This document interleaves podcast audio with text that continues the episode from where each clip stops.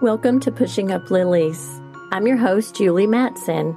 Pushing Up Lilies is a weekly true crime podcast with spine tingling, unusual, and terrifyingly true stories from my perspective as a forensic death investigator and a sexual assault nurse examiner. Do I have some stories for you? Are you ready? A lot of people have asked me exactly what a death investigator does.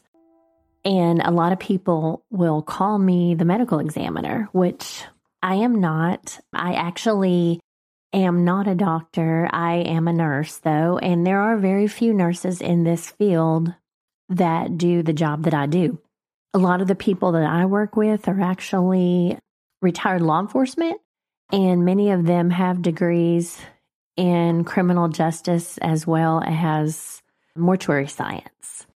So there are a lot of different backgrounds of people doing the same job that I do. Medical examiners are actually forensic pathologists who have to be doctors, and they are the ones who perform the actual autopsy. The forensic death investigators that are on scene are actually there to help the doctors so we do many things when we go out on scenes to assist the doctors in coming to the conclusion as far as what the cause and manner of death are.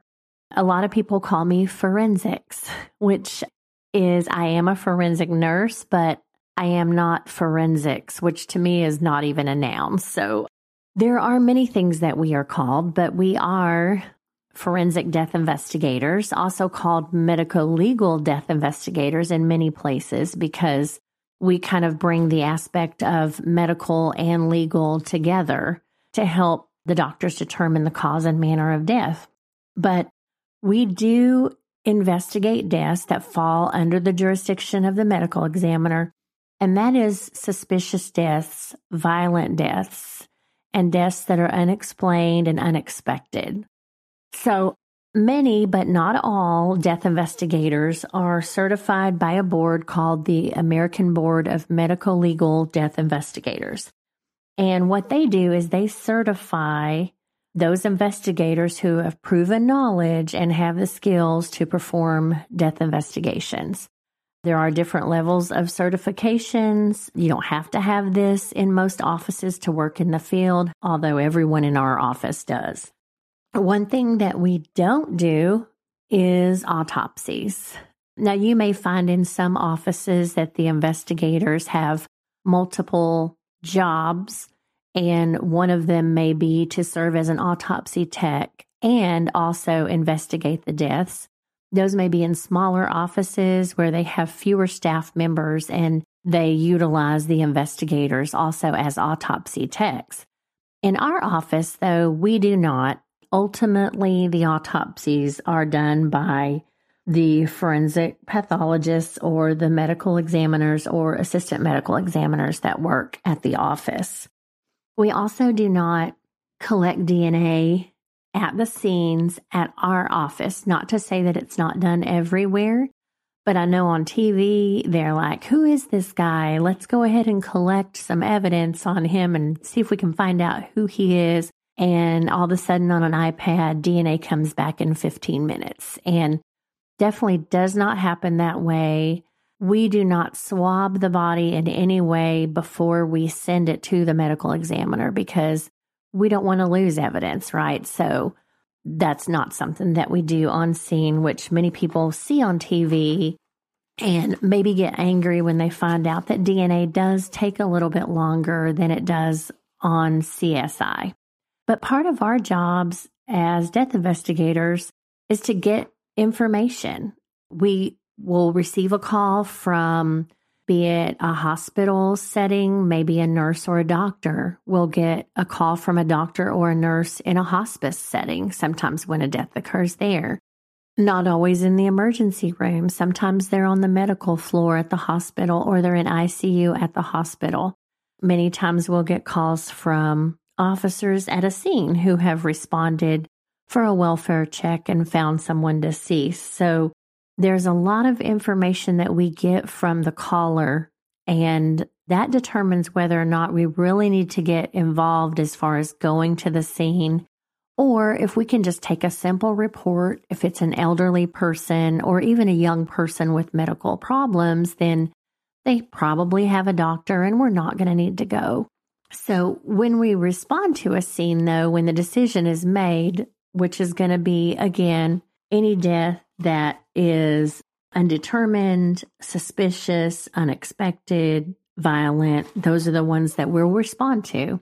So when we get there, we are going to take photos. We're going to take pictures of the overall scene. We're going to take pictures of the person, making sure to get a close up of the face for identification purposes, if that's ever an issue. And then we're also going to get pictures of any injuries that we see. If it's a vehicle, we're going to get really good detailed photos of the vehicle. We're going to get pictures of the decedent in the vehicle. How are they sitting? Have the airbags deployed? Do they have their seatbelt on? Different things like that. So we want to get as detailed as we can photos, and you can never take too many because we want our doctors to feel like they were there. We want them to be able to look at the body and also look at our scene photos and put the picture together to determine the cause and manner of death. And in addition, we are going to interview people to get additional information. But we don't move anything before we take pictures. We want photos of the scene the way it was when the person was found. We want to always make notes about things that are moved prior to us getting there. Many times, you know, the police or the fire department will have to move something in efforts to try and resuscitate someone if they think that that's a possibility. And we always make notes of those things that are moved. Many times when we get to the scene, it's not supposed to happen, but it has, where law enforcement may have moved the weapon or picked up the casings, and we need to know where the weapons were, what the weapons were, what the ammunition was, where the casings were found, if the projectiles were located. All those things are very important to our doctor and a big part of what we do. So it's very important for us to know what may have been moved before we got there. Also, anything suspicious, we just make note of anything that we find in the residence that seems out of place or seems like it shouldn't be there. Those are things that we want to definitely make note of. And we're also going to visit with the friends and family, right? Because we're going to ask them, you know, has this person been sick? Has this person been depressed? Depending on what the cause of death appears to be, we're going to ask questions about history. If it's a young person found deceased at home, we're going to ask Is there a family history? Did dad die at a young age of a heart attack? Did dad have coronary artery disease? Anybody in the family have any medical problems that could have been passed down genetically to cause this young person to die at a young age? And those things are very important because sometimes someone may pass away in their 30s with absolutely no medical history not on any medications, haven't been sick. And that's when the family history really can help us and comes into play. Sometimes these questions are hard to ask. Well, always they're hard to ask, right? Because it's really hard to ask someone who's just lost a loved one all these questions about history and whatnot. But they're just things that we really need to know. And the best thing that we can do is just explain to them that our job is to find an answer for them as far as how their loved one passed away. And any information we can get from family is going to help us to do that. So we do try to make them understand that we're doing this for them. We're not just being nosy, asking questions. There is a reason why we do what we do many times we have to follow up as far as finding family. We've gone back to people's homes before to look through their belongings to see if we can find business cards, maybe indicating a doctor they may have gone to in the past who might have record of a next of kin or a close family contact. We may have to go to the apartment office to find out if they listed an emergency contact on their paperwork when they sign their lease. And so there are many ways that we can look to try and find family members of someone. We also have some computer programs that we use and some agencies that we can reach out to if we have problems trying to find family. And many times, an issue of identifying someone comes up. If that's the case, and when I say identifying, if a person doesn't have a photo ID and you can't look at the photo and then look at the person and know 100% beyond a shadow of a doubt that that's who that is, even if they're locked in a house that is believed to be theirs, they are unidentified. If someone is decomposed and you can't really tell who they are, then those people are going to definitely need to be fingerprinted. And if they've ever been arrested or if they have a driver's license, their fingerprints are going to be able to be matched. We would be able to eventually identify them by prints. Now, there are cases where we're unable to do that. And so, in those cases, we may be able to, if we think we know who they are, talk to family and get pictures or radiographs from the hospital of previous surgeries, previous fractures, even breast implants have a serial number on them. So we could trace it down as far as that to actually identify someone if needed. And of course, most ortho surgeries, any of the parts that are used also have serial numbers, so we can use that. But worst case scenario, we do have to get DNA from family members and send that to the DNA lab and have that checked to see if we can match them up to actually get a positive ID. So, all of that is part of our job. And there are many steps. It's real easy to forget something if you're not paying very close attention. For example, on a possible suicide, we're going to look in the residence for medications and if we find them, we're going to count the medications and we're going to make note if they're not prescribed to them. Maybe they bought them from someone else. Maybe they're taking a friend's medicines, which would be significant information for our doctor. And we want to know how many were prescribed originally. What day were they filled? How often were they supposed to take them? And that's kind of one way we can tell if something may have been overtaken. And now we don't know for sure, right? Because some people put their pills in a pill minder and they're not always in the original pill bottle. So it does help us, though, to get those counts because it kind of leads us one direction or another if we suspect suicide or find a medication in the residence that could have been overdosed on if there's a history of suicidal ideations.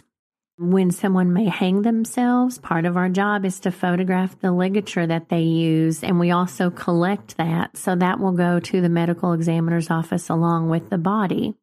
We do also carry knives so that we can cut people down when they hang themselves if they have not been previously cut down by EMS for life saving measures.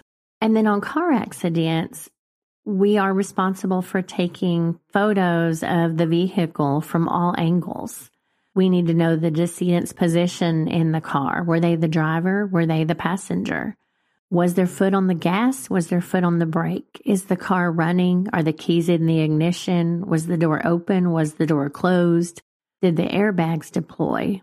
Did they have their seatbelt on? Is there any alcohol in the floorboard? Any indication that they may have been on their phone and been driving distracted. Anything like that are all things that we have to look for in the vehicle and take photos of.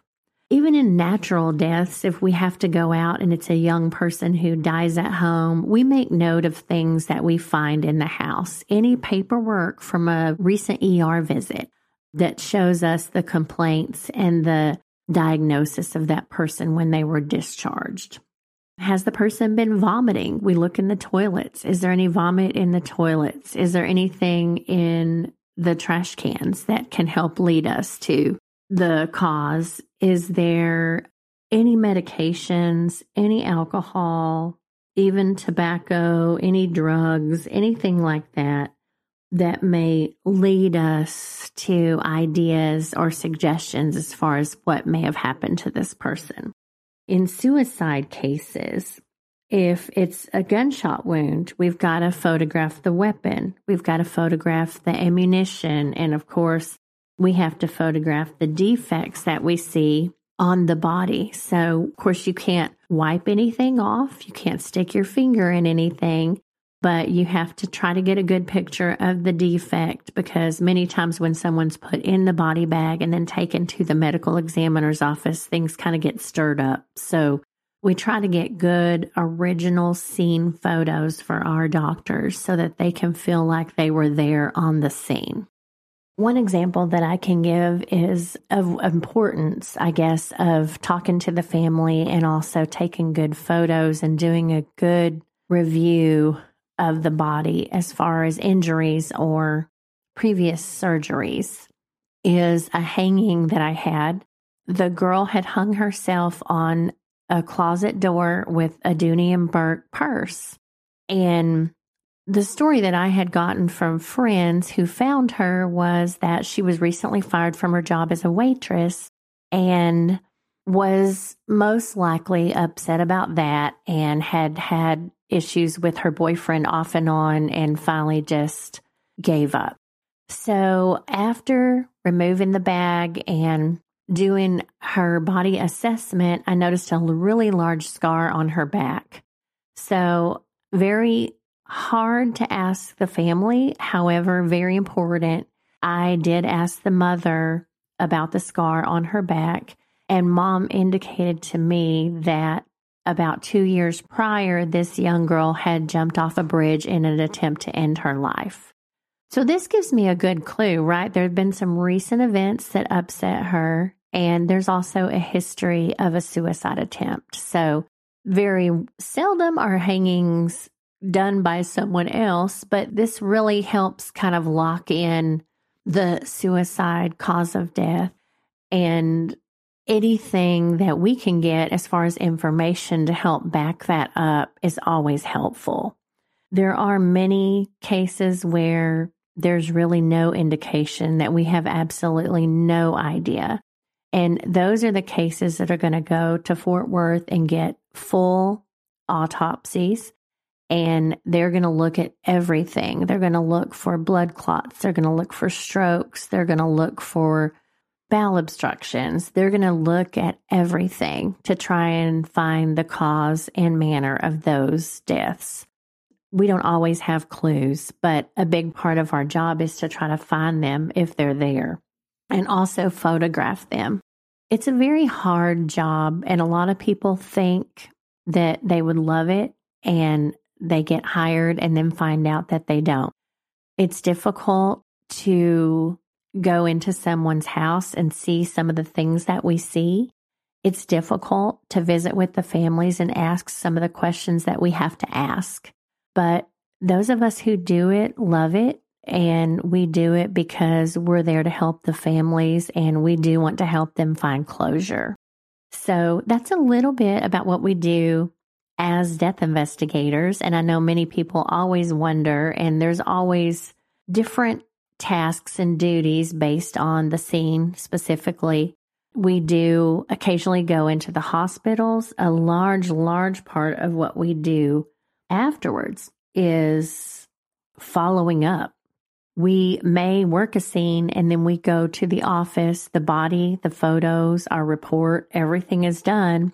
But part of our follow up is going to be to request medical records from their doctors, get a good history from their doctors as far as how often they are seen and what they've been diagnosed with and what medications are they supposed to be taking.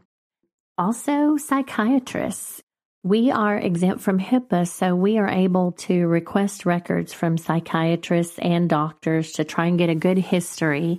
If someone has a history of seeing a psychiatrist and voicing suicidal ideations, those are things we have access to, and those are going to help us. So that's a big part of our follow up afterwards. So hopefully that sheds a little bit of light on our duties. Again, not all of them, but in a nutshell, a big part of what we do every day. And we do sometimes become close to the family. We do talk to them a lot. We try to give them answers and as best we can and hope that we can help find some closure for them. Thank you so much for joining me today on Pushing Up Lilies. If you like this podcast and would like to share with others, please do me a quick favor and leave a review on Apple Podcast. This helps to make the podcast more visible to the public. Thanks again for spending your time with me, and be sure to visit me at pushinguplilies.com for merchandise and past episodes.